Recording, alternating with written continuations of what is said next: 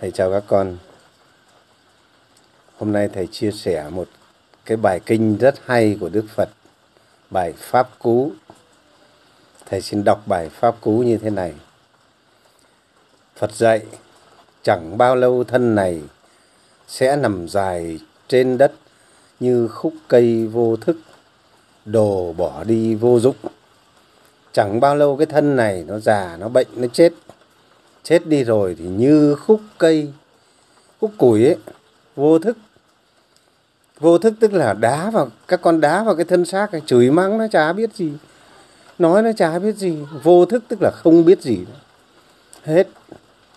Cái xác ấy nó không biết suy nghĩ nó không biết gì hết nó chỉ còn như khúc cây khúc củi ấy, cứng đơ vứt đi. Đồ bỏ đi vô dụng không còn ý nghĩa gì nữa cả con người chết đi nó cứng đơ như khúc cây. Con vật chết đi nó đơ cứng, nó chẳng có biết gì nữa. Chẳng còn cái gì trong đó. Nó như vật chất trả về cho vật chất và chôn xuống đất nó sẽ mục như khúc cây. Đất trả về đất. Thế cho nên chết đi rồi, nghiệp đi tái sinh vào kiếp khác, thành cái khác đâu còn cái gì nữa. Cái sân, thân xác này nó chỉ còn như khúc củi đó vứt đi. Vô dụng. Chả nghĩa lý gì.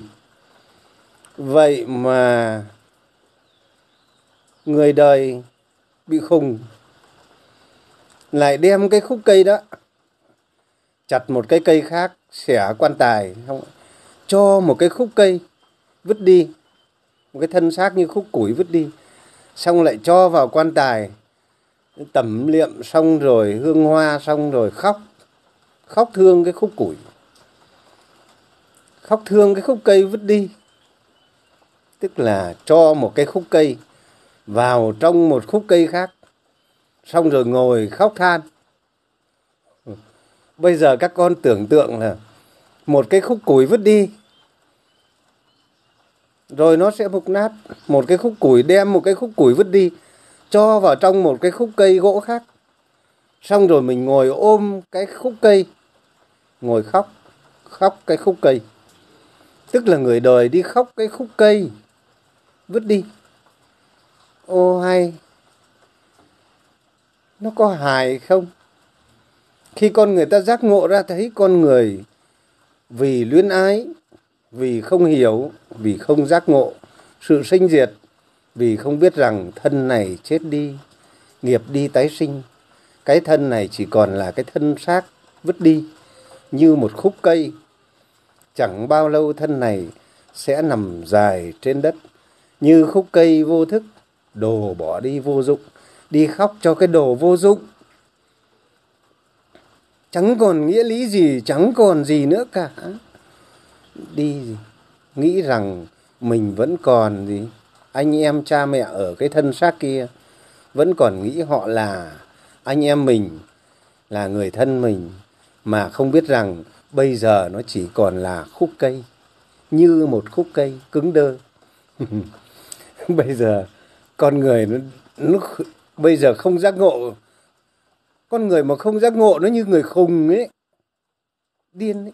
Chỉ có người tâm thần mới đi đặt một cái khúc cây vứt đi cho vào trong một cái ván cây. Xong người đóng hòm ngồi khóc khúc cây. Trên đời có ai đi khóc khúc cây không? Bây giờ ngồi đem khúc củi vào trong hòm mới ngồi khóc. Trời ơi!